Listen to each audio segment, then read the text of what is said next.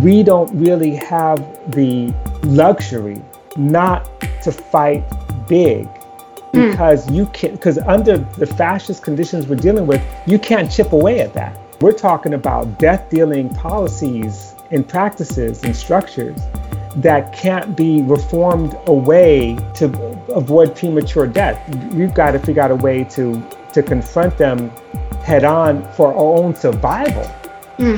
and not just black people but just as a as a as a as a planet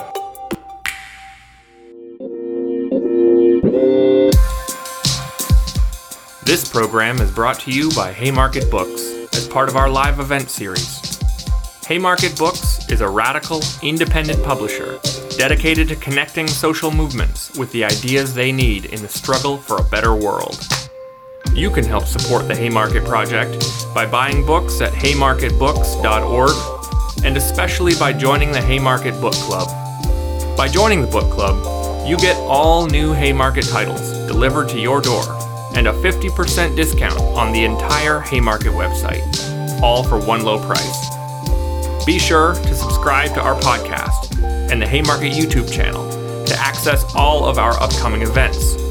If you really want to help us out, rate and review the podcast on Apple or whatever platform you're listening on. Okay, so good evening, good afternoon, uh, good morning, depending where you are.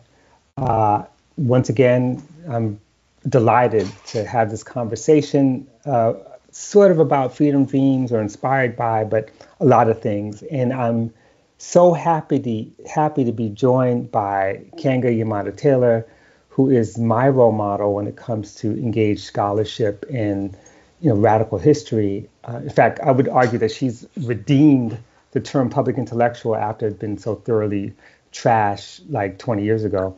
Um, and I'm just grateful that you know you found a moment in your busy schedule to speak with me. Now, Keeanga, for this crowd, the Haymarket crowd, really needs no um, introduction. Whoops, needs no introduction, especially. Uh, most of you have read something of hers, whether it was her writing in New Yorker, the most recent piece uh, on the right wing's attack on Philadelphia progressive DA Larry Krasner, which is excellent. I you know encourage you to get it right now. Oh, you might have seen her work in Boston Review, Paris, Review, The Guardian, The Nation, Jacobin. Um, you might have read her award-winning books such as uh, Black Lives Matter to Black Liberation or Race for Profit, how banks and the real estate industry undermine black homeownership. And even if you haven't, uh, you probably have used the term predatory inclusion, which she develops in the book. And if you haven't read the book, but you use predatory inclusion, shame on you. You should, I suggest you read the book immediately after this conversation. Um, it's kind of like, you know, talking about abolition democracy and never reading uh, uh, Black Reconstruction. Others may know her work from How We Get Free, Black Feminism, in the Combahee River Collective, which is an indispensable edited text uh, that both reintroduces a new generation to the famous Combahee River Collective statement, another one of those texts that are often cited but not always read, uh, and also includes a brilliant introduction by Keeanga and wonderful interviews with Barbara and Beverly Smith, Demita Frazier, Alicia Garza, Garza, and commentary by our friend uh, Barbara Ransby. Now, everyone knows Keeanga is a MacArthur Genius Fellow, a Freedom Scholar, a Guggenheim Fellow, and currently the Leon Forrest Professor of African American Studies at Northwestern. Uh, I got to know Leon Forrest a bit before he passed away, an amazing person. And if you're like me, you know all these things, you know, because I know all these things because, you know, and you also know that Keeanga is a veteran organizer uh, long before she entered academia. Uh, we'll talk about that. And some of you may know her dad, Dr. Henry Lewis Taylor, is for me one of the giants of Black urban history and someone I actually learned a lot from over the years. So um, that's my introduction, and I want to begin with the most pressing question. I told Keeanga ahead of time. This is the most important question to ask right now, and that is, I just noticed that the launch of the new magazine, Hammer and Hope, co-edited, founded and co-edited uh, with you know Keeanga and Jen Parker, who was who left the New York Times and now you know together they're they're uh, co-editing this amazing magazine. Can you talk about that?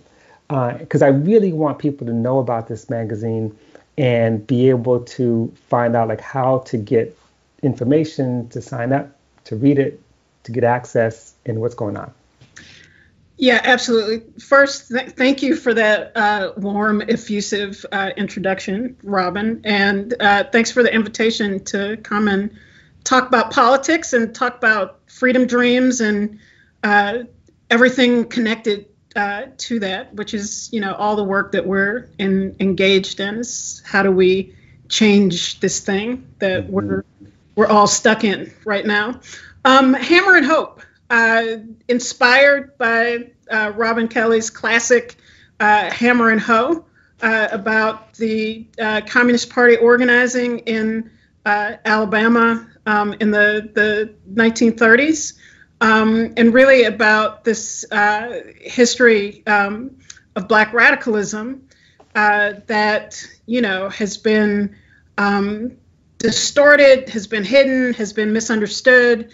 Um, and so you know, in in many ways, uh, Hammer and Hoe was an is an inspiration for this project um, that developed out of a series of kind of frustrated texts mm-hmm. between Jen and I um, in, in, the uh, that kind of began in the summer of, of 2020 and spilled over into the fall of 2020, um, and then you know exploded exponentially um, in the uh, winter of 2021. And I think our frustration was about politics uh, in general. And, you know, we all were kind of uh, both um, inspired, enthralled by the historic outpouring um, in the summer of 2020. Uh, and then watch that really slowly dissipate into uh, the presidential election that fall, the fall of 2020, into the Georgia Senate races in uh, the winter uh, of 2021, and then into what typically happens. The we got the Democrats in office, we, you know, staved off fascism, and now we must wait and give them time to, you know, work their, you know, do their work and and deliver on all the promises. And I feel like there was political frustration there. And then, you know, you want a kind of political analysis and understanding of why this is happening, um, what it means, and what we should do about it. And it just didn't. It just didn't exist. And so we. It's literally, you know, the the thing that Toni Morrison said that we all say to ourselves, you know, we want to write the thing that we want to read and that we can't find. Um, and so this is the a culmination of almost three years of um, uh, discussion and debate and uh, collaboration with comrades, um, Derecka Purnell, uh, Olufemi uh, Taiwo, uh, Astra Taylor, um, Jim uh, Plank from uh, Haymarket, uh, you know, a collaboration among a wide group of comrades, Amna Akbar, um, who's a law professor at Ohio State University, um, to really try to create a, a publication uh, that, one, um, reflected the kinds of political concerns, issues, and debates that we think are uh, critical to have um, right now that was rooted in a political tradition uh, of radical politics, uh, of uh, forward lookingness, of, of, you know, not just complaining about the status quo, but uh, uh, analyzing the contemporary and current situation, both through the lens of history, um, but also with a, a forward looking perspective of not just what's wrong, but what do we do? And, and in the spirit of freedom dreams what is the world that we are trying to uh, to create and so not just reactive and and stuck in our current um, situation and I think importantly, we want it to we want to capture uh, the experiences, the voices of ordinary people on the ground um, who are doing uh, this work. Um, so you know, we don't need another uh, you know forum for uh, intellectuals, for you know the um, public intellectuals, the talking heads, and and that that realm is fine, but we want to bring the the perspectives of uh, people who are on the ground, um, organizing, experiencing, uh, hoping and wishing and fighting for a different kind of um, reality.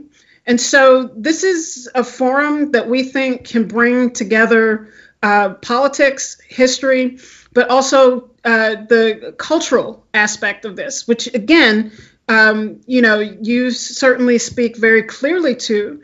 Um, in in in freedom dreams that this is not just about you know the a particular political line um, a particular ideology uh, but you know we need to um, uh, know what poets have to say uh, about um, the world as it is and the world as it could be uh, we need to see what visual artists um, are communicating through their work uh, to articulate um, a, a, certain understanding of our contemporary situation, but how uh, it could be different. So we see this as a magazine of politics, culture, struggle, um, and you know, it's it's an experiment in some ways. It literally is the thing that we were desperate to see and to read and to engage with um, in during the most you know politically tumultuous period um, in in contemporary American history. Um, and so you know if in some small way we can uh, create a space for people to uh, think about and engage with these um, ideas you know then it will have been successful but that that's kind of the the context and the motivation um, for how we have uh, come up with this project uh, that we just talked about uh, or just sort of launched into the uh, the hemisphere um, today. Uh, right. So people can check out. Uh, it's called Hammer and Hope.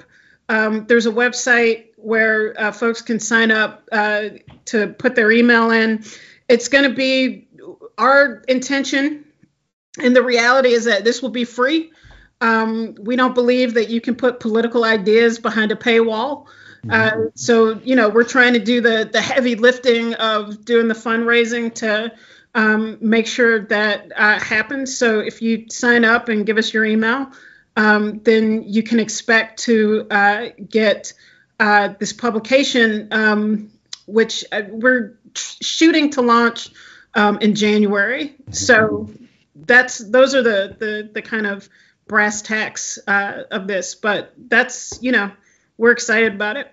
That's that's great. I'm very excited about it. In fact, um, just to remind people, I know John will probably find the the web uh, link and uh, find the link and put it in the chat for people.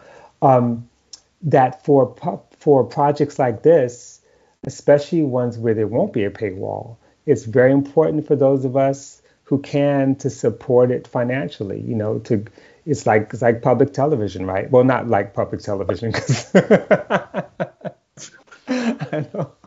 but it's better, and it's it's in, and it's really unlike any other.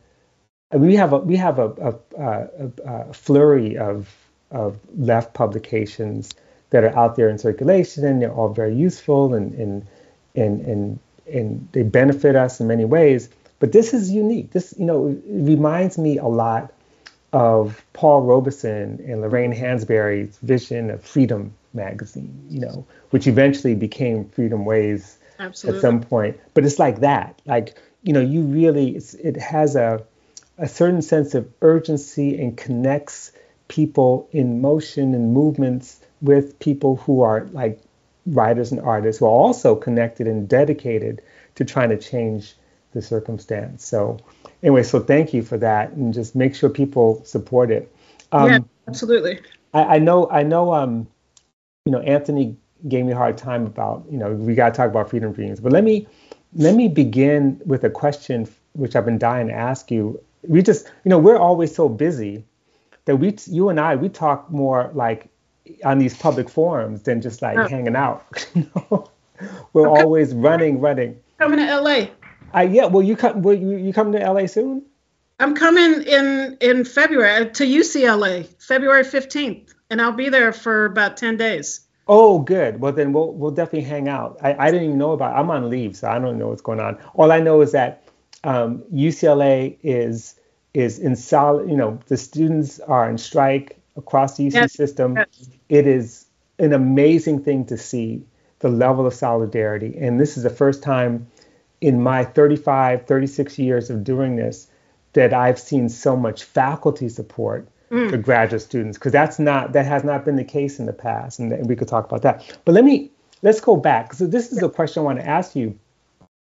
Um, you know, when I wrote uh, Freedom Dreams and then went back and you know did the 20th anniversary um, edition, new introduction. You know, I emphasized the context, like what the context was, and really the context was like late 90s, yep. early 2000s. And you know, you and I, our paths crossed. You know, I remember seeing you at, uh, at the Black Radical Congress, yep. uh, and it was a very important moment for us. So I'm really curious to know um, how you, like, what what was your assessment then of what was happening? Um, how did you understand the the context and the possibilities? And were you at all disappointed? Were you optimistic about things? I'm just curious to know your take on that period and, and also how it shaped your current work.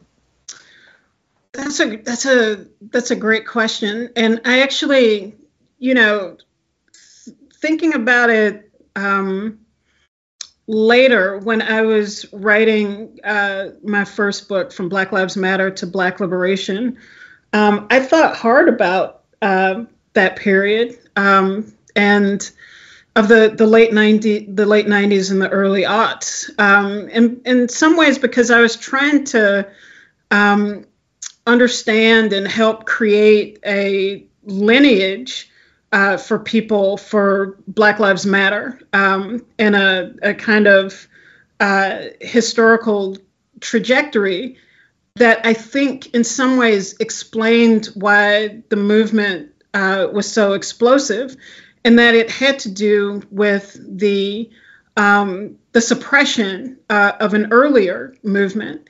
And so, thinking back, um, you know, and trying to do that, the late '90s was, in some ways, a, a kind of pre-period of political uh, awakening.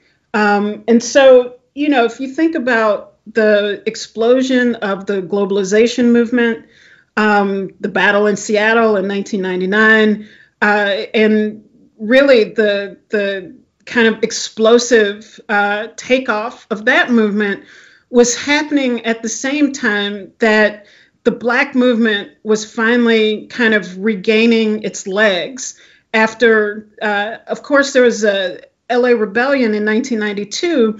Um, but unlike what happened in response to uh, the rebellions of the 1960s, uh, the LA Rebellion was met with the, the, the crime bill um, of 1994 and really the consolidation of the Democratic Party around the politics of law and order um, and a, a complete um, uh, suppression, in some ways, of the potential of, of that movement because of, of uh, the, the uprising in Los Angeles, which, was different um, in many ways from the rebellions uh, of the 1960s and is multiracial um, in character, which a lot of people, uh, you know, didn't recognize or don't think about because of the way that uh, mass state violence was rationalized by racializing uh, the the rebellion. But the the LA rebellion was a multiracial uprising coming in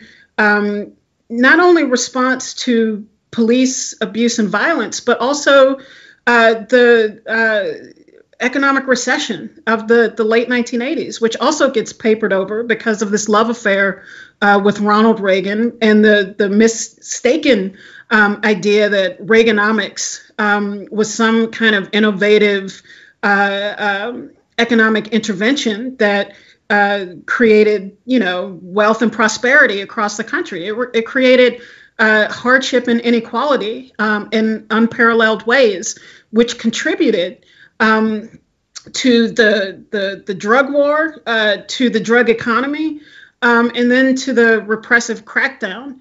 Uh, and so that was met with even more state repression in the form of, of the, the, the crime bill. And so it's really later in the, the 1990s, I think, partly in reaction to that kind of state onslaught and the the mobilization of the uh, black political class uh, around the the politics of crime and punishment, um, and the the suppression really of um, any kind of organized resistance to that. That begins to break up around racial profiling um, in the late 1990s, and so this phenomenon of driving while black uh, becomes um, an important kind of touchstone in the reemergence of uh, Black politics um, and the politics of resistance. And, you know, it's significant enough that Bill Clinton convenes this idiotic initiative called the Conversation on Race um, in, the, in the country to talk about racial progress um, in the US. But the, the racial profiling touched a nerve uh, across Black America because it was an experience that the vast majority of Black people uh, could identify with. Um, and that, you know, begins to take shape organizationally. And so when you have the um, assassination of Amadou Diallo uh, uh, in New York, the um, rape and uh, beating of Abner Louima um, uh, in New York in the late 1990s, this, these become uh, sites of, of protest, and not just for New York, but they become uh, a touchstone for uh, anti-racist organizing and, and Black people uh, across the country. Um, and so there, it's, there's, there's a tremendous moment of hope, which I think is part of the context within which the BRC, the Black Radical Congress, um, is, is initiated. That here in 1998, here is a moment where it's clear there is the need for some kind of political intervention and direction because you have much more uh, consolidation of the black uh, political class by the late 1990s than anything that existed in um, the late uh, 1960s or the early 70s when there was enough of a radical movement uh, that and and these black elected officials were new enough uh, to uh, electoral politics um, that they hadn't quite figured out, you know, how to to be. They weren't entrenched. Um, they, you know, they weren't senior uh, uh, uh officials, and their legitimacy came from their connection to the communities, and the communities were entrenched in in movement, and so they had to reflect that to some degree. This is totally different um, by the late 1990s. And so there's an important political opening that the BRC tries to um, uh, inject itself into. Uh, and you can see the tremendous potential of that just based on the gathering um, in Chicago alone. I forget how how big that was, right? That it was it was, it was enormous. It was yeah, it was two thousand people. Yeah, it was two thousand people um, at the University of Illinois Chicago, um, and you know it really felt like um, between the globalization movement and uh, the uh, emergence of um, a different kind of black politics, a, a, a radical um, potential in black politics that we were about to have um, a serious turn. And then what happened? What happened was you were writing your epilogue of Freedom Dreams, and the towers came tumbling down. Exactly. And when the towers came tumbling down, all of that went tumbling with it. And the legitimacy of the American state came back a hundredfold. The legitimacy of racial profiling. I mean, people have to. It's hard to articulate, right? Like the whole like driving while black. The there was a movement emerging against racial profiling. Mm-hmm. This specific tactic destroyed because now the state needed racial profiling to find the Arab terrorist among us. And so now you have black people. I mean, there are polls. I, I wrote about this in the book. Black people who six months earlier, you know, 85% opposed to this practice of racial profiling, now 85% for it.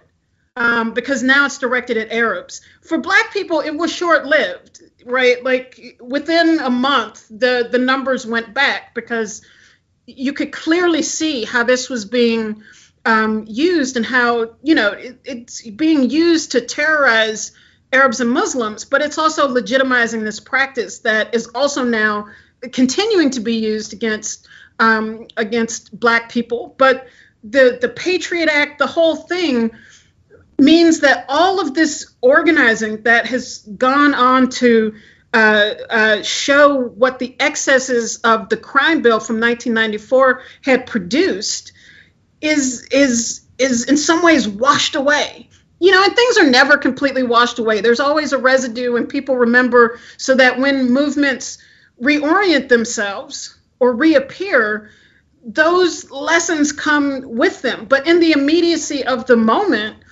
it was frightening. I mean you've got you know congress singing patriotic songs and uh, giving the the state led by george w. Bush a blank check a blank check. So I have, you know, it's it's it's tragic, and I think yeah. that we were on the verge of a Black Lives Matter movement in the 1999, 2000, mm-hmm. 2001, because you had the uh, Amadou Diallo, and then you had Timothy Smith, right, in, yeah. in Cincinnati, which was a foreshadowing of what was to come later, right? An uprising in Cincinnati uh, Ohio was a foreshadowing of what was to come. So you could see the the constitutive elements of what became the Black Lives Matter rebellion in Ferguson and then Baltimore. You could see its roots and its possibility in the late 90s and the the, the early aughts,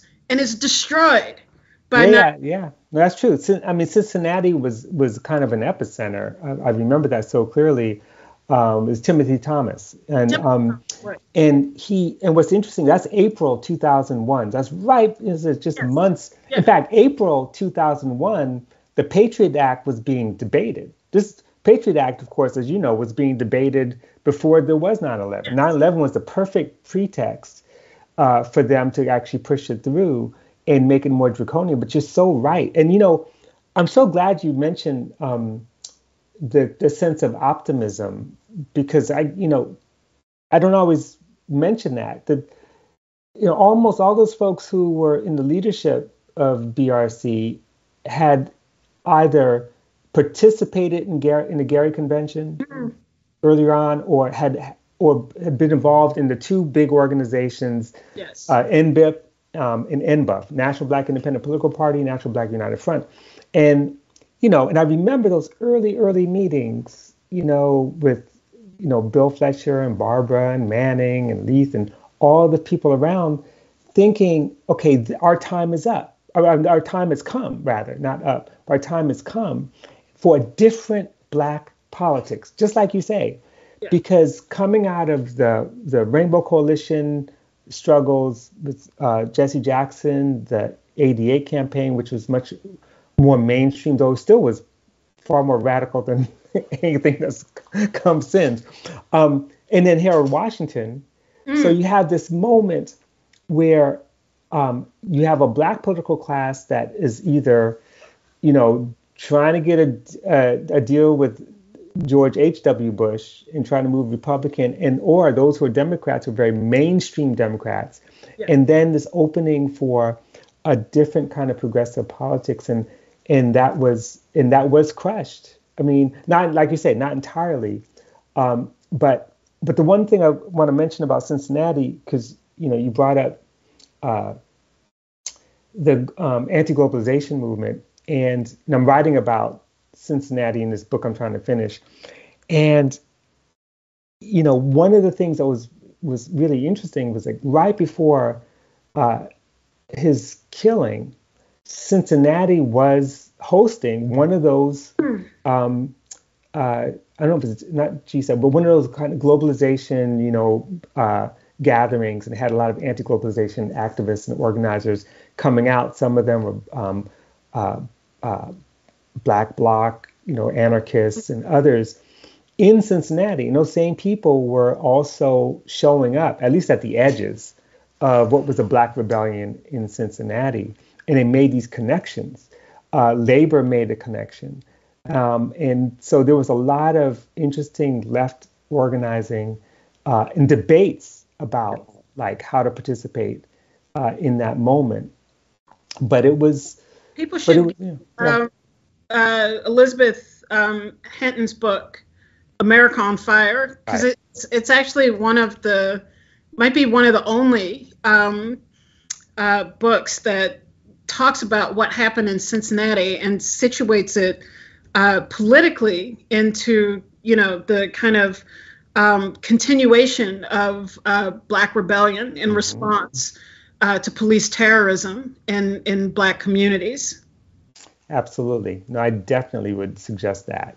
Um, and so to go back again, um, oh, by the way, the conversation on race, remember, was John Hope Franklin who got pulled into that mess. And, and he had the um, the dignity and wherewithal to say, you know what, I don't think so. Right. you know? um, it was but, the cheapest kind of deflection. I mean, there's so many things that were happening, right? Like there's the conversation on race. There is, you know, Bill Clinton goes to Africa, and the the the the burning question is, will he apologize for slavery? You know, and so all of this is happening because the black movement is being reinvigorated after being violently suppressed in LA and then uh, caged with the the um, uh, the the crime bill. And you know, it wasn't it, people were not in tune to what was happening then. It, it is crazy. It's you get the crime bill in '94. You've got the the I can't remember '96 the death penalty reinforcement Make It Stronger Act you know, you get John DiIulio's uh, horrible paper on um, black super predators, uh, and and the, the paper that begins, well, crime's going down, but don't get too comfortable because there's these black children. You know, there, I don't think he did he name them as black or was that Hillary Clinton's not saying who they were, but these unrepentant children who we have to you know, make heel like dogs. I mean, this is what was going on. And so by the the this was 95, 96, 97, 98, 99, you know, there was an opening that cracked that an opening that cracked up um, because people started to uh, resist this kind of wanton abuse uh, of black civil rights through racial profiling. And, you know, as irritating as this person is, um, Al Sharpton, you know, was was really uh, an important figure in uh, leading um, protests and, and marches that were relatively small, but that took up this issue uh, uh, of racial profiling um, until it cracked open as a much bigger issue uh, and you know became an important site of, of protest that people then immediately linked um, to the killing of unarmed black men. Um, there was a link between the kind of suspicion that uh, black men in particular on the streets were being held in, um, and that as a justification for uh, their abuse and murder by the police. If you're enjoying the Haymarket Live series, you'll also be interested in a new book from Haymarket, A Spectre Haunting on the Communist Manifesto by China Mieville. Few written works can so confidently claim to have shaped the course of history as Karl Marx and Friedrich Engels' Manifesto of the Communist Party. Since first rattling the gates of the ruling order in 1848, this incendiary pamphlet has never ceased providing fuel for the fire in the hearts of those who dream of a better world. Nor has it stopped haunting the nightmares of those who sit atop the vastly unequal social system it condemns. In this strikingly imaginative introduction, acclaimed writer China Mieville provides readers with a guide to understanding the manifesto and the many specters it has conjured. Through his unique and unorthodox reading, Mieville offers a spirited defense of the enduring relevance of Marx and Engels' ideas. As Mike Davis puts it, the manifesto is one of history's most profound prophecies. In Mieville's brilliant interpretation, it is like a great comet whose periodic return blinds the sky with its light and urgency. Read this and be dazzled. Find a specter haunting at haymarketbooks.org.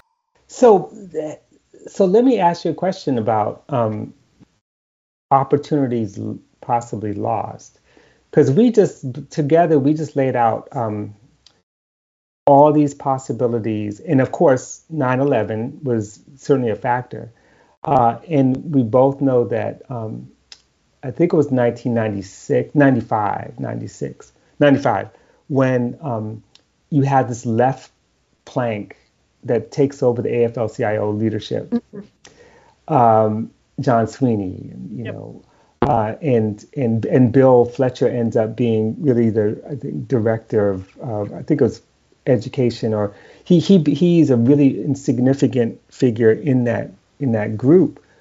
Um, was there an opportunity for for labor for a real strong labor, you know, racial justice coalition was that lost? And I, I asked this question for a reason because, um, and I'm not trying to be nostalgic here, but I, you know, being in New York City, because I know you actually came to you you were in Illinois and went to New York for a while, then you went back. I can't I don't know what years you were in New York in those days, but being in New York after the Black Radical Congress was formed, and then it split, and it split, you know, and be, because I just make friends with all kinds of people. I was friends with both sides, you know.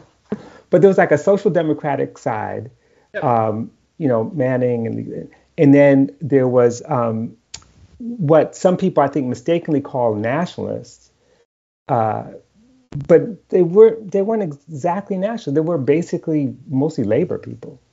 Um, mm. I remember, remember Sam Anderson and um, a bunch of people were, and, and it's not that there was a, a significant split over big ideological issues. I don't really understand understand it fully, but one side seemed to have deep ties with the labor movement in New York City.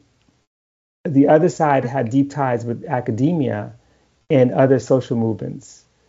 Uh, and that that split, I know, I felt like was such a loss and it reflected something in in the inability of labor and this other element of left to kind of come together, especially when Columbia University they had that the all these meetings around the formation of the organization Sausage, which terrible acronym.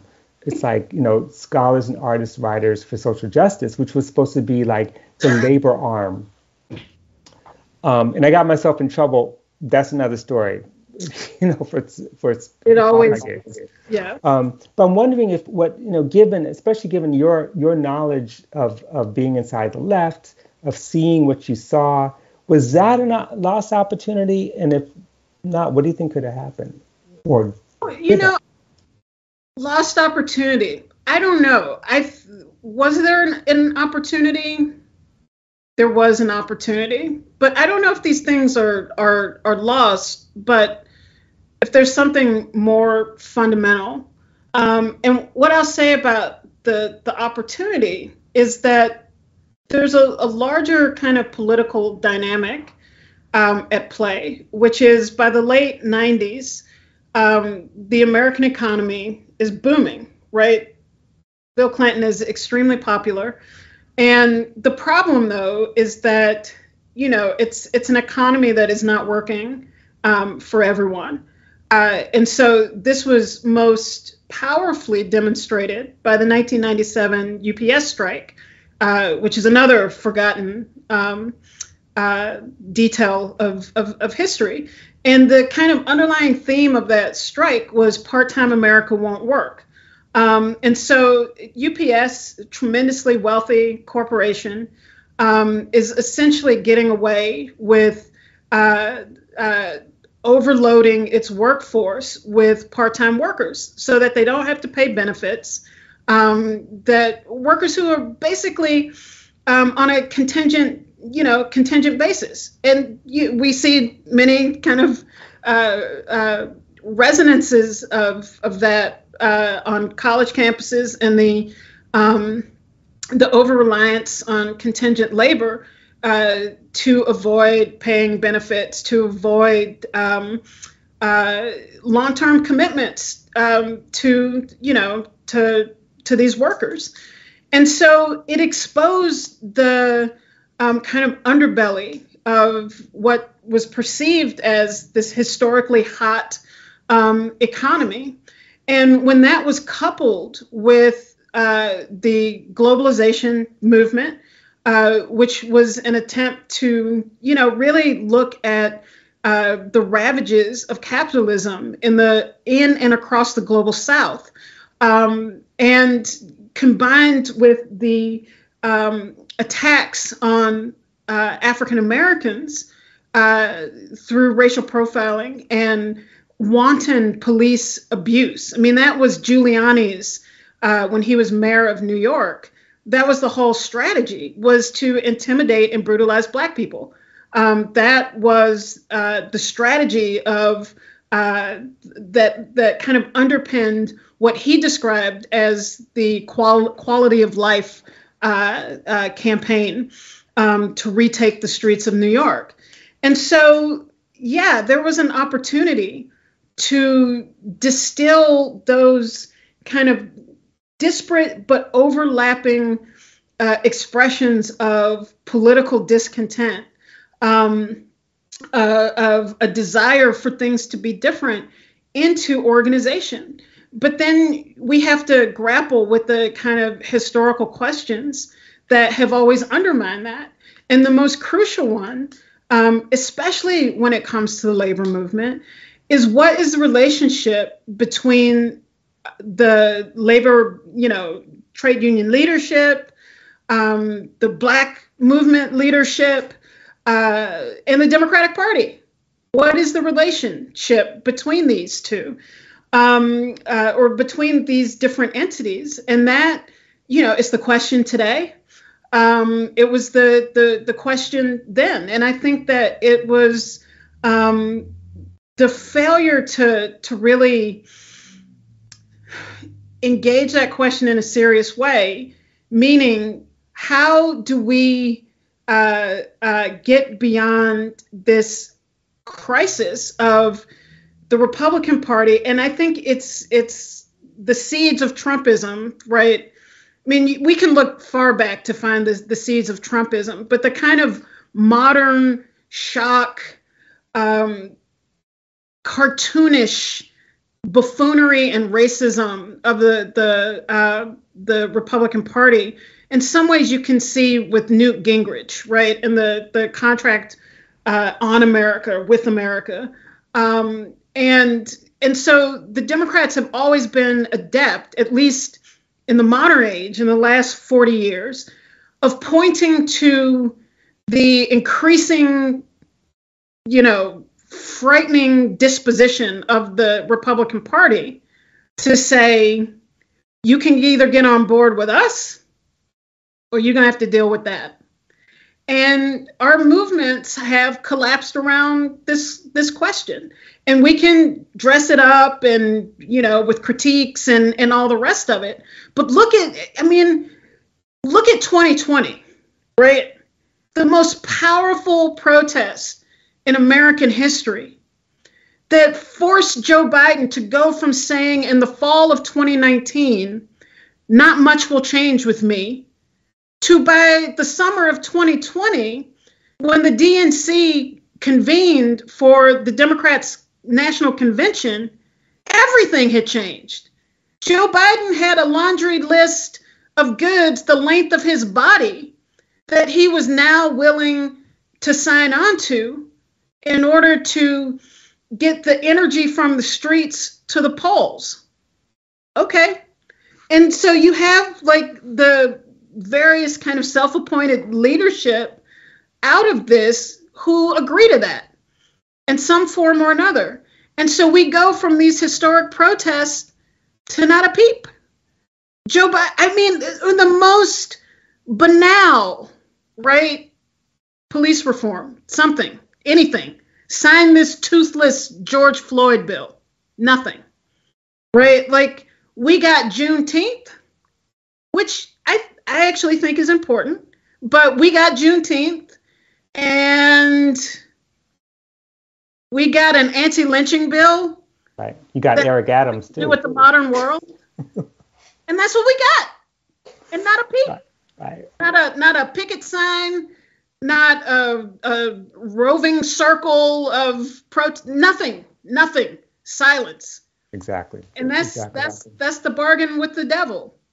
And so yeah. if if you feel that tension now with 26 million people in the streets, then you most certainly felt it in 1996, 1997 with there were people in the streets. There were lots of people in the streets, but we have this this horror show which has become even more horrible and frightening and dangerous in the Republican Party that works as a discipline for everyone to curb your critiques. You know, you go on Twitter and insult people till your fingers bleed, and then we fall in line. And I'm not saying that I have a, a solution to that because the the cost of losing has gotten so exponentially high. What does it mean? And this is why I think the left today is so cavalier you know, and not thinking this through. So this is a hard question. This isn't an mm-hmm. easy question because what does it mean if the Republicans were to have the House, the Senate, and the presidency? Right? Like what what what does it mean? And so it means some bad shit. And but that's that's the that's the that is the conundrum. And it was in the late 90s and i think that is what you know stops the the formation um, of truly ind- the the formation of truly independent uh, uh, politics. And and there is a desire for it. We saw it in the nader campaign right in 2000 there was a deep desire for it. And and then you know when it starts to get more real like with the nader campaign or like with bernie sanders you know the the teeth get sharp the knives come out democrats and and the leadership and republicans find themselves allied in in strange ways to you know keep keep the party just for themselves. And so these are these are tough historical problems to to overcome so this is just a long way of saying that it's not just missed opportunities and missed chances and roads not taken.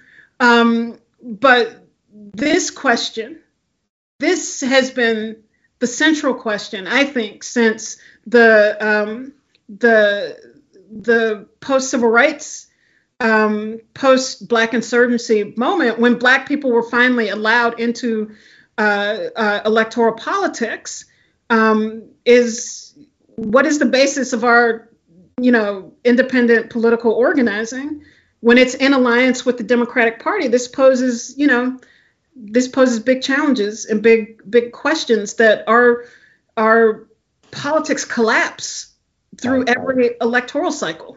Right. Yeah, no, I, I think that's true. And, and in fact, um, there may not be missed opportunities, but there's some lessons that mm. we could probably take from this. You know, I, I, um, before we talk about the present, and then we're going to go to the final thing. Um, I did want to hold up one because you mentioned the UPS strike, which I think is important for people to remember that. Um, the other thing that was going on, you know, one of the people I knew who was part of the um, uh, the the other, I guess it was a BRC Metro, what, but the the BRC, the I call it the Labor Nationalist hmm. Contingent, mm. was Tim Schermerhorn, who just oh, passed away. Yeah. Tim yeah. just passed away, uh, I think in September, and Tim yeah. was amazing because he was in the leadership of the Transport Workers Union, and they were the ones that were fighting the Clinton administration and their workfare policies that were basically um, forcing uh, uh, uh, people on, on public assistance to clean trains for non-union wages, and they're fighting this fight. You know, and there's so many important lessons in that moment where um, the, the the labor movement of mobilize can fight these fights that are not necessarily just only about uh, workplace organizing or wages and you know benefits, but also confront the state and its policies that are undermining not just labor, but you know ending the the social wage and and and the welfare state, you know, which we saw that erodes. But but let's just you know um, I, I want to open up. I know we're we're going to end soon, but let's talk about the present you know, let's talk about the, what it means for people, um, even for us to celebrate as if this is such a great, great victory. Um, the recent midterm elections, uh, the Democratic Party as you know the only game in town. Uh, the same Democratic Party has given us at the municipal level um, Eric Adams, who mm. I think, I, you know, um, uh, Naomi Murakawa gave this brilliant talk uh, recently at the um, uh, at a, um, uh, a symposium for Ruth Wilson Gilmore in, in, her work, and it was really talking about all these black mayors. Uh, Lori Lightfoot, you know, which in the city you're about to settle in.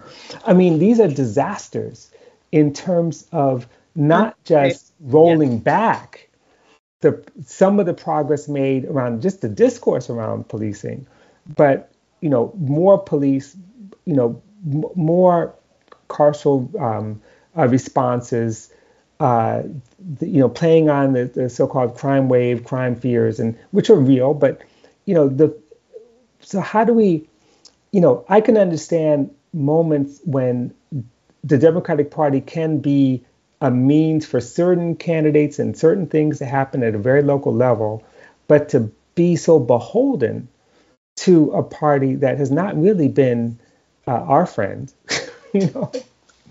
I mean, what, what's your take on some of this? I mean, it's it's even worse than that because they they often like Eric Adams, you know, is is he's not single-handedly responsible for initiating uh, the this crime panic.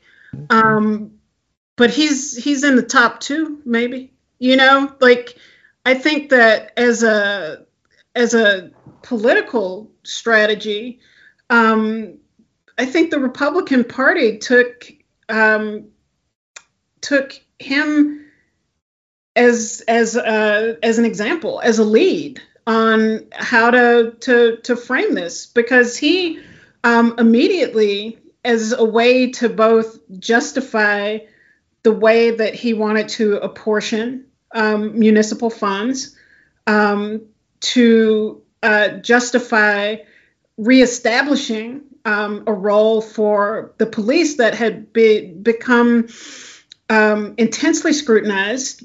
You know, and not just because of the the 2020 protests. I mean, New York, like this is a this is 10 years of Black Lives Matter, and it's an even longer um, history in in New York with campaigns and fighting against um, racial profiling, against stop and frisk. Yeah, I mean, when when hasn't there? I was in New York from '92 uh, to '98. You know, in the entirety from the time I got there and there was the the cop riot against Dinkins um, at City Hall to the time I left when we were marching across the, the Brooklyn Bridge um, for Abner Louima. Like the entirety of that time was about police terrorism. I lived in the 30th precinct. and we called it the Dirty 30.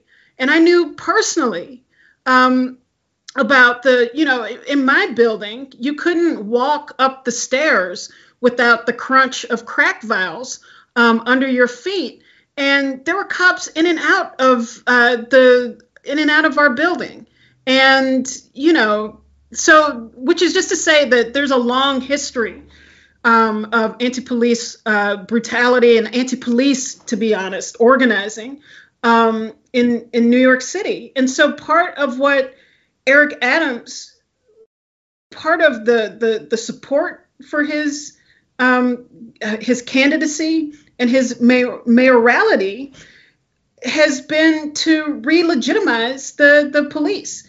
And part of that is speaking out as a former cop, but it's also um, stoking a crime panic. Uh, and and you know the statistics, people are afraid of of crime, and the statistics bear out that the the issues with crime most places nationally peaked in 2021, and that in fact um, since you know 2021 throughout 2022, it's not clear yet um, but they have not matched the the same escalation that took place uh, in 2020 and 2021. And yet the media follows like a lapdog uh, the you know every utterance of someone like Eric Adams, um, and then the Republicans who made a very conscious decision uh, to make this a focal point of um, their campaigns. And so when I wrote about this, it was only to say that I think, you know, it was interesting at the very least that given historic patterns where Republicans and Democrats alike have been very successful, not just instigating crime panics um, and crime hysteria, but then uh, have been successful in using those as electoral strategies uh, to win. And that, for the most part, didn't work this time. It worked in some places in um, the Wisconsin uh, Senate race uh, that pit Ron Johnson, uh, who is, you know, a racist megalomaniac um, in the Republican Party, uh, against Mandela Barnes. You know, you, you run as a black man in, in Wisconsin with the name Mandela. You know, that's that's a challenge unto itself. And he was, you know, he was hanging in there for a while and leading in the polls. And then, you know, the the the crime drum uh, was was being beat uh, very loud. Um, and then New York, uh, of course, which has been the the object of a lot of uh, analysis, lost four congressional seats, and um, the kind of panic around ending cash bail uh, has been um, you know an important story in in those situations. Uh, so it's not to say that you know we've sort of turned some page and, and and moved on, but I do think that there is such a quickness to um, say that if the movement is not in the streets, right, that it has just gone away, and and you know 2020 came, it went. Now we're on to the next thing. It's like no, no. It, 2020, if we see it in some ways as a culmination of 10 years of organizing and activism, a lot of which has been political and not just, you know, in the streets and, and, and marching, but engaging in an ideological war about racism, systemic racism, its relationship to the criminal justice system.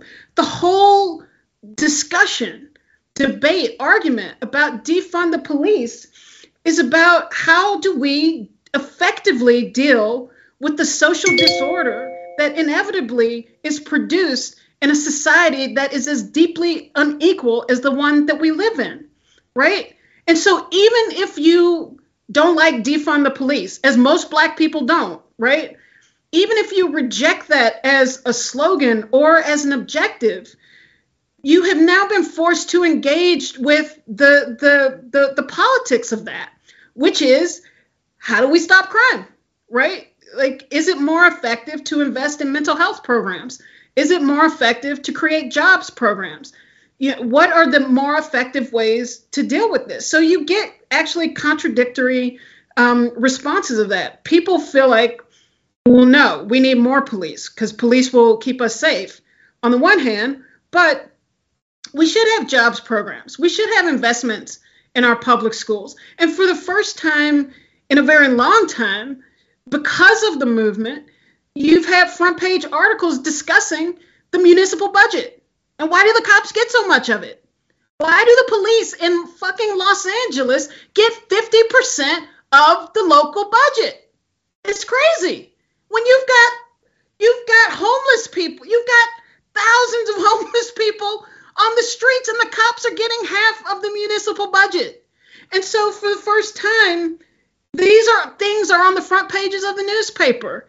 And we would be remiss to think that after 10 years of discussing this, and that discussion becoming most acute and sharp in the summer of 2020, that has had no impact.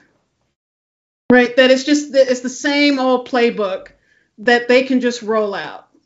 And so, you know, there has to be more done, right? Like those ideas, part of the the tragedy to me about 2020 is that we still don't have the the kinds of organizations that we need to take some of the ideas that were raised within that context and act on them. Yes, we have a proliferation of small organizations that do important good work, but we don't have any of the large muscular coalitions um, that I think are necessary to have a much broader reach that has clear entry points for the thousands of people who were radicalized and activated uh, to to join something, to be involved in something. And so that part has not been figured out.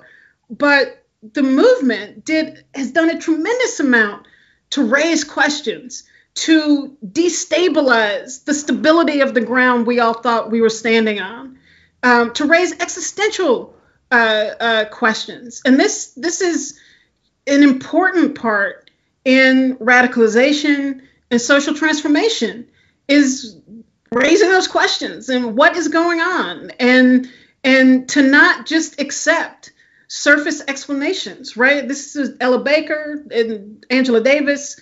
Always, what is the root? What is underneath?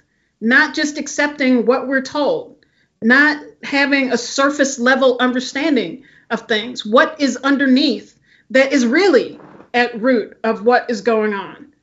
Right, so right. that's, you know. Yeah, no, I, I, I, I'm totally with you on that. And, um, and and I know that there's no way that Karen Bass would have won uh, without the movement and what has happened on the ground because um, you know uh, Rick Caruso had a lot of support you know from the established entrenched middle class um, yeah. so let's let's I know our time's almost over I'm wondering I want, uh, I want to ask you one question okay and we um, can also take questions from the audience if they want, because we've got about 10 minutes. Okay. So it's been 20 years. Freedom Dreams has been reissued into the, the atmosphere. Um, why, I, I want you to talk about what is what's different for you now like why you know the, the book could have come and gone and you know, why why is this important? What what is is what can freedom dreams bring into these discussions that are are still going on and, and in some ways feel even more urgent and, and critical. You know, we're talking about fascism and not, you know, in in a cavalier in a not in a cavalier way, but in a in a serious way. Um, and so what is that what is the book bringing to us uh, in this political moment that may have been different than um, than 20 years ago Right, no, that's a really good question. And I do think that fascism is a very important context, both within the United States and, and globally, though we've seen some amazing reversals, especially in Latin America, um, or these temporary reversals. We'll see what happens. But, you know, we, f- for me at least, uh, and the reason why I wanted to reissue the book was because over the last 20 years, I saw some of the um, the basic arguments and claims I was making uh, come to life, as it were. You know, where, and I'm not talking about just you know using the language of freedom dreams, but but really, like in the introduction, it's called um, from noun to verb, but the practice of being really self-conscious about you know I don't want to call it the long game because it's not the long game. It's basically how you know how movements do struggle develop a a not just a critique but a model for the world they're trying to create. And of course, that's not the new thing. That that's been going on. That's the whole point of the book. It's always been going on. But there's a kind of um, urgency for that model precisely because we're dealing with fascism.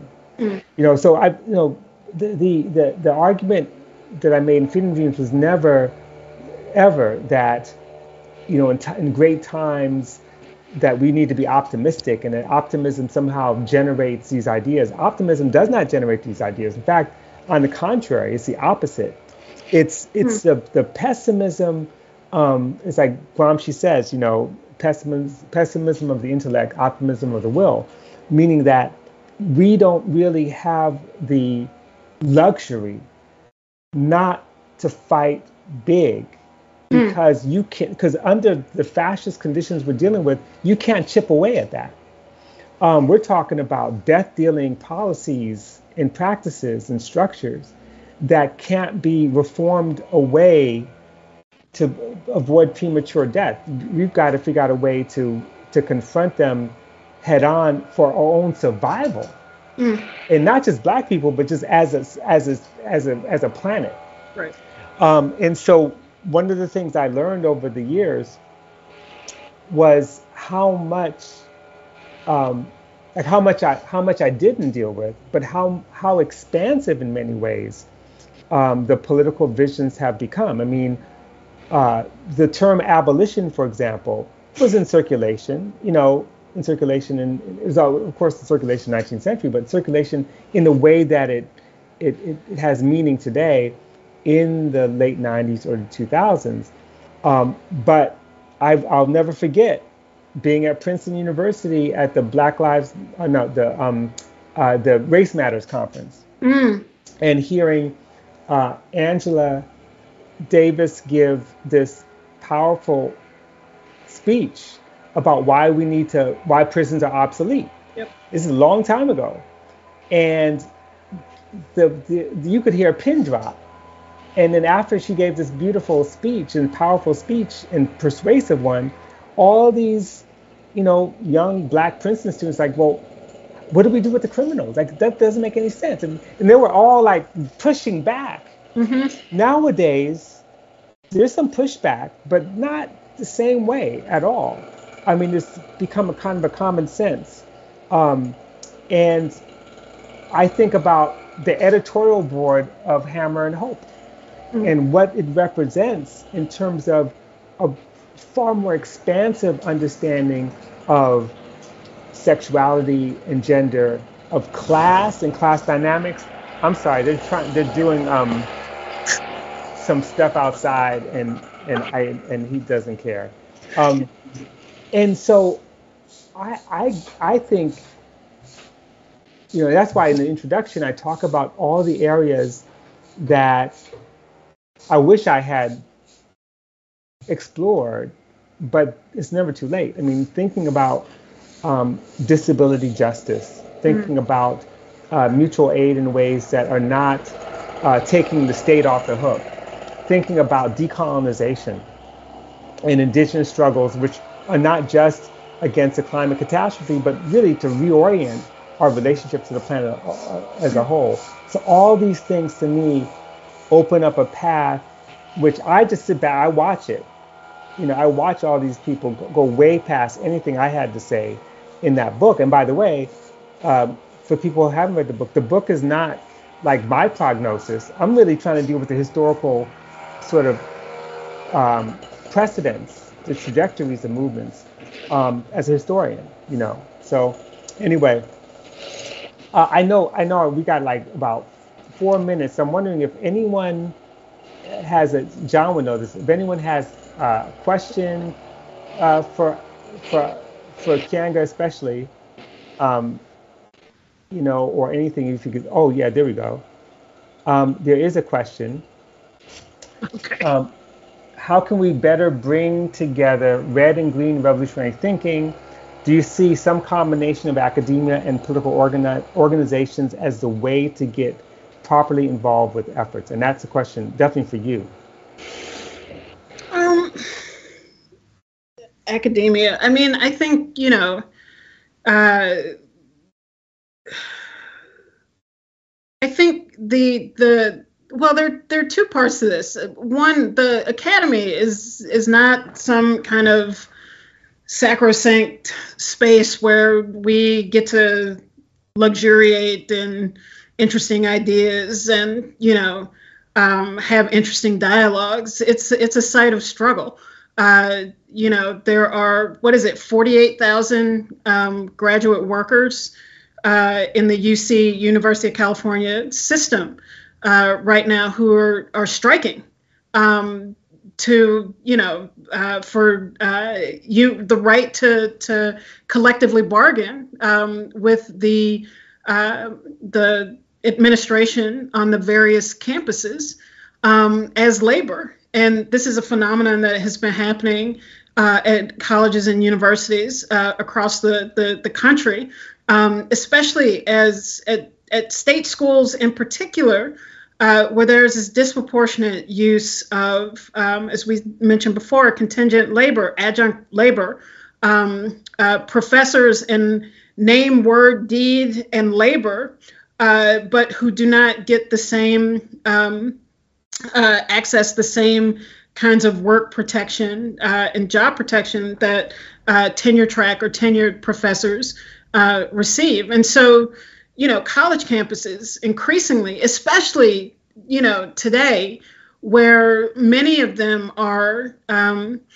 uh, taking on a much more corporate character, fundraising, appealing to corporate America, uh, to, you know, for all sorts of financial reasons, um, that, you know, these are places uh, uh of, of, of struggle. And so I think that um, because of that, there is a way in which you know people who are uh, involved in those struggles and connected to them uh, bring a certain uh, set of politics and um, experiences into other kinds of uh, coalitions. But I don't think the academy, uh, as this kind of imagined uh, place of um, ideas and, and culture uh, is the basis upon uh, which we would foment, you know, political uh, struggle. I think that um, people who work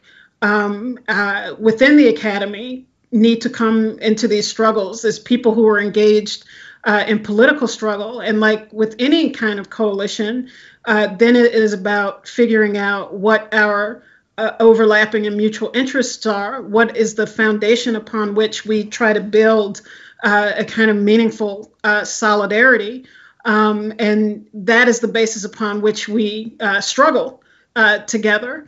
Um, and so I think that that is is really in some ways an approach to um, bringing together the the various um, uh, struggles that we are uh, engage with because there there's actually quite a bit happening uh, and going on. And you know part of the the challenge is how do we build mass movements that um, bring the different areas different sectors uh, together not in a way to diminish a particular struggle. So we're not trying to come together on the least, you know, what is the least common denominator? What is the one thing that we can all agree on while we kind of dampen the other things that we might disagree uh, on? But solidarity is about how do we um, connect on the need to, to, to struggle. And it means that we have, you know, there are different things that we are fighting around um, that are are important and what connects us.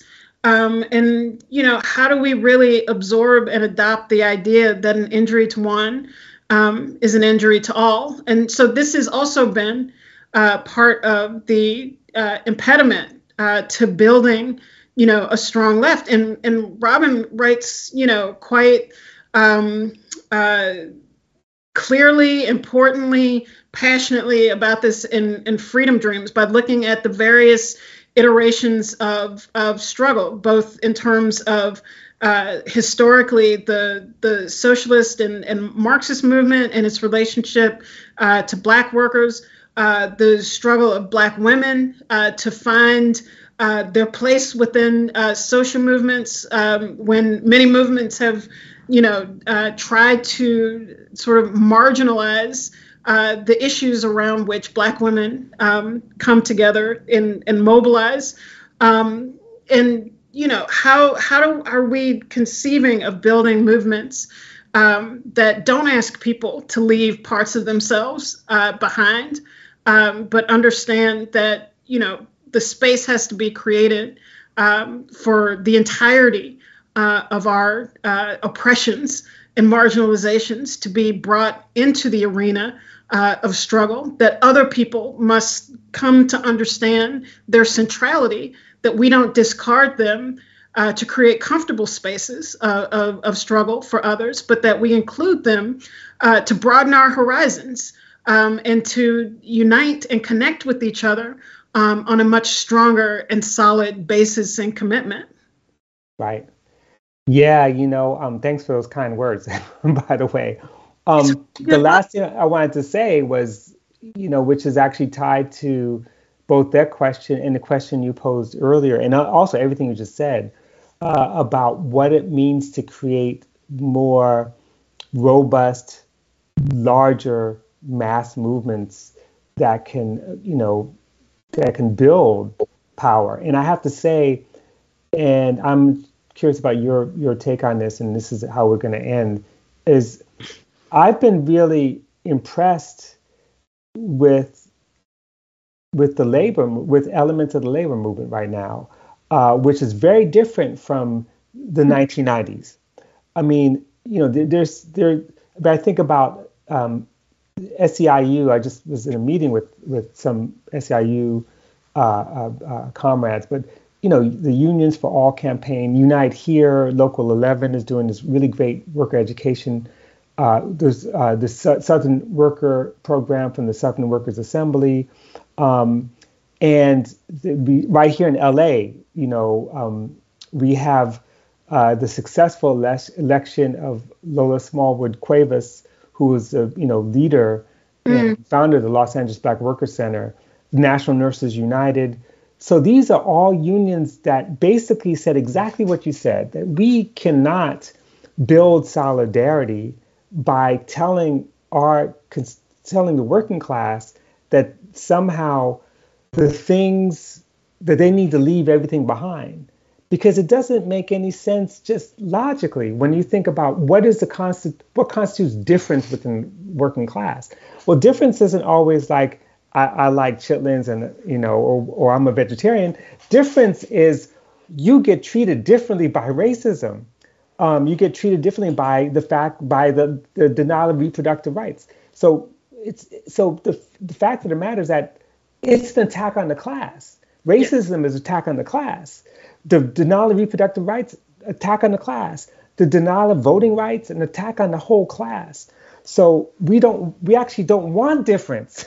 we, we want to eliminate those things that produce differential um, power to build worker power. And I think that people are really coming around to that in a way that I've never seen before. And I'm very, very excited about it. And they've made us they have made us do it. They have made us do it. I mean, this is part to me, this is part of the opening that was was crashed through with Occupy mm-hmm. Wall Street right. in 2000, you know, 2010, 2011, and we are still in that moment. We have not retreated from uh, that moment, and in fact, it has become even more intense. The the free market capitalism and the horrific levels of inequality and exploitation that go on in American society that have captured white workers, right? Like in ways that can no longer be uh, can no longer be denied. And so the whole deaths by despair, right? Like ordinary working class people, life expectancy gone into reverse. This does not happen in the developed world, right? And why has it gone into reverse?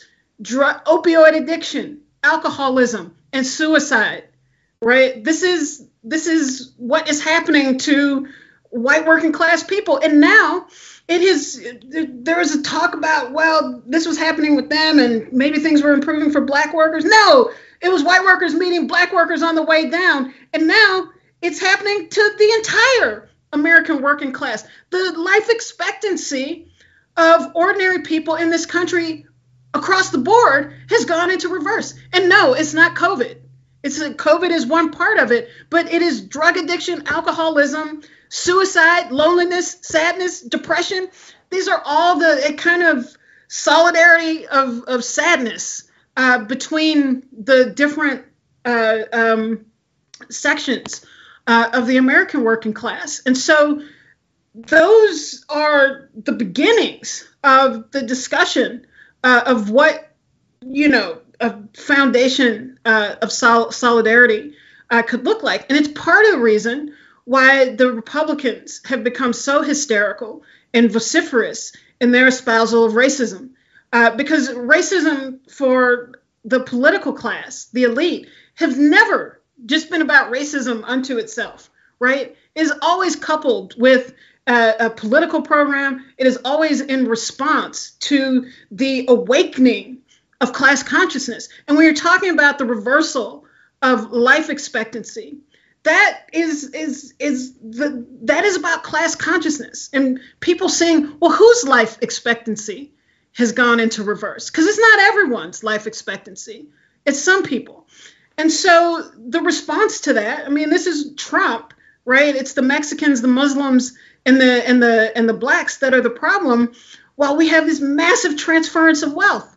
And it's the same thing now, right? The billionaires became bigger billionaires through the pandemic. And then what do they have to talk about coming out of the pandemic? Oh, it's crime, right? It's the border. It's all of these things, except that somehow billionaires became even richer through a period of historic levels of crisis and disease and unemployment. You just those two things are are always connected uh, uh, to each other, and so they have made these connections palatable, plausible, seeable, visible.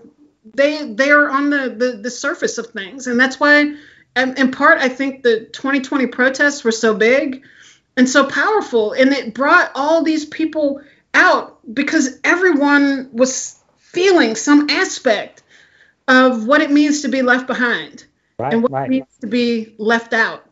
Exactly. And so that to me is a reason for for optimism. Um, it, it's the reason. I mean, it, it's terrible, but it it's the reason why I think that these contradictions with American capitalism have never been clearer, and that's why you have you. If we just went by the polls of like what people in this country actually wanted, it would be a totally different conversation because people want universal health care, right? People want the state to play a role in helping to house people, you know, but we we are governed by millionaires.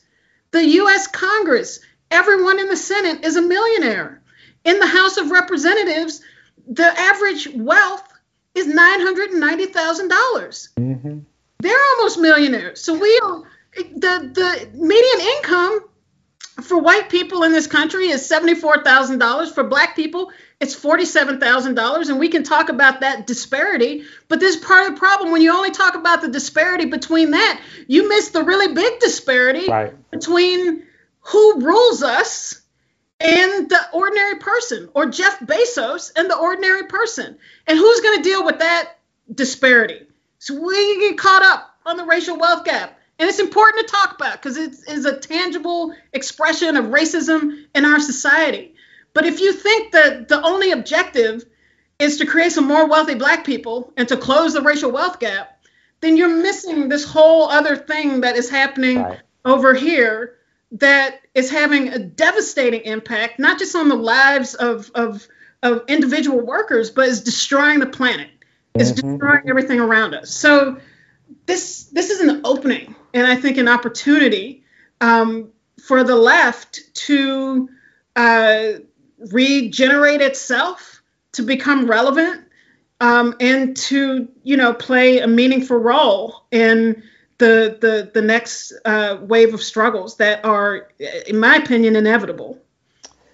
Well, Keeanga, it's you know you're you're one of the main people on in this country and on the planet, you know, in that fight right now, and you you are like the perfect person to both talk about and create help create that opening. So I so appreciate and, and honored to be in this conversation with you, and you remind me that um, you know racism. You know, the term we used to use back in the day. Remember this? We used to call it reaction. it is a reaction to yes the potential class power, and I just that's an old term that we got to bring back. It's a reaction to yeah. because we cannot live, we cannot accept this idea that somehow it's just a fixed structure that never changes and it's just, you know, it's not going to change.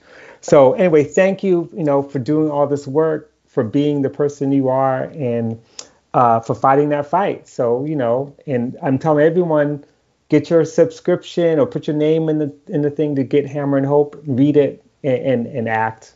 So and get freedom dreams. yeah, yeah, I get that too. Sorry, Anthony. anyway, uh, so we're saying farewell. Thank you so much, and we and, and I'll see you in, in LA soon. Yes. Okay, take care. Thanks for listening. If you like this episode, subscribe to our podcast and to the Haymarket Books YouTube channel, where events like this one are hosted live. And don't forget to check out haymarketbooks.org.